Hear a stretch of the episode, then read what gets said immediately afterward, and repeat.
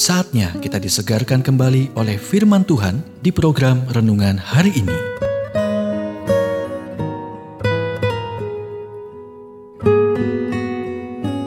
Renungan hari ini berjudul Harus Mendengar dari Tuhan untuk Diri Anda.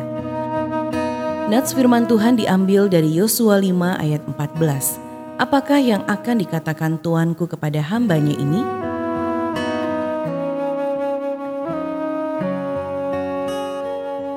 Dalam Perjanjian Baru, Tuhan menekankan hal yang berbeda pada masing-masing dari tujuh gereja dalam Wahyu. Mengapa? Karena mereka masing-masing memiliki tugas yang berbeda dan menghadapi tantangan yang berbeda. Adalah bijaksana untuk membaca buku yang bagus dan mendengarkan mentor dan guru yang baik, tetapi jangan berasumsi bahwa apa yang Tuhan katakan kepada mereka adalah apa yang Dia katakan kepada Anda. Ada kalanya Anda perlu mendengar dari dia untuk diri Anda sendiri.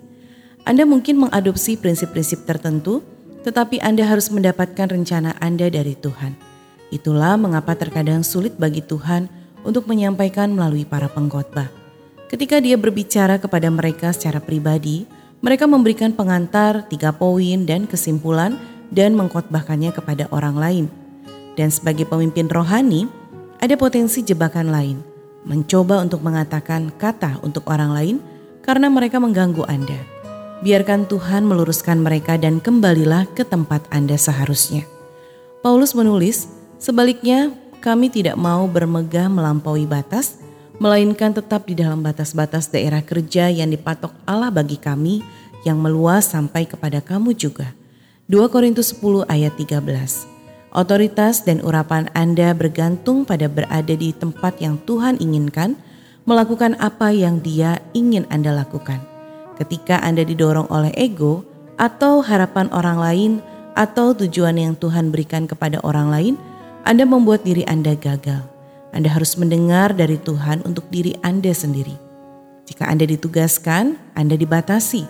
Anda tidak dapat pergi ke mana pun Anda suka dan melakukan sesuka Anda jadi mintalah kepada Tuhan untuk memahkotai atau berkat upaya Anda dengan kesuksesan.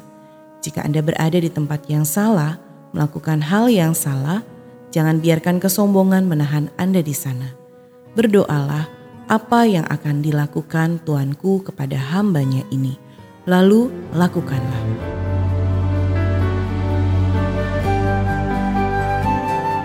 Kita telah mendengarkan renungan hari ini. Kiranya renungan hari ini terus mengarahkan kita mendekat kepada Sang Juru Selamat, serta menjadikan kita bertumbuh dan berakar di dalam Kristus. Renungan hari ini tersedia dalam bentuk buku maupun digital dan bisa Anda miliki dengan menghubungi Japri di WhatsApp 0812 8784 7210 atau email ke infoapripusat@gmail.com. Tuhan memberkati.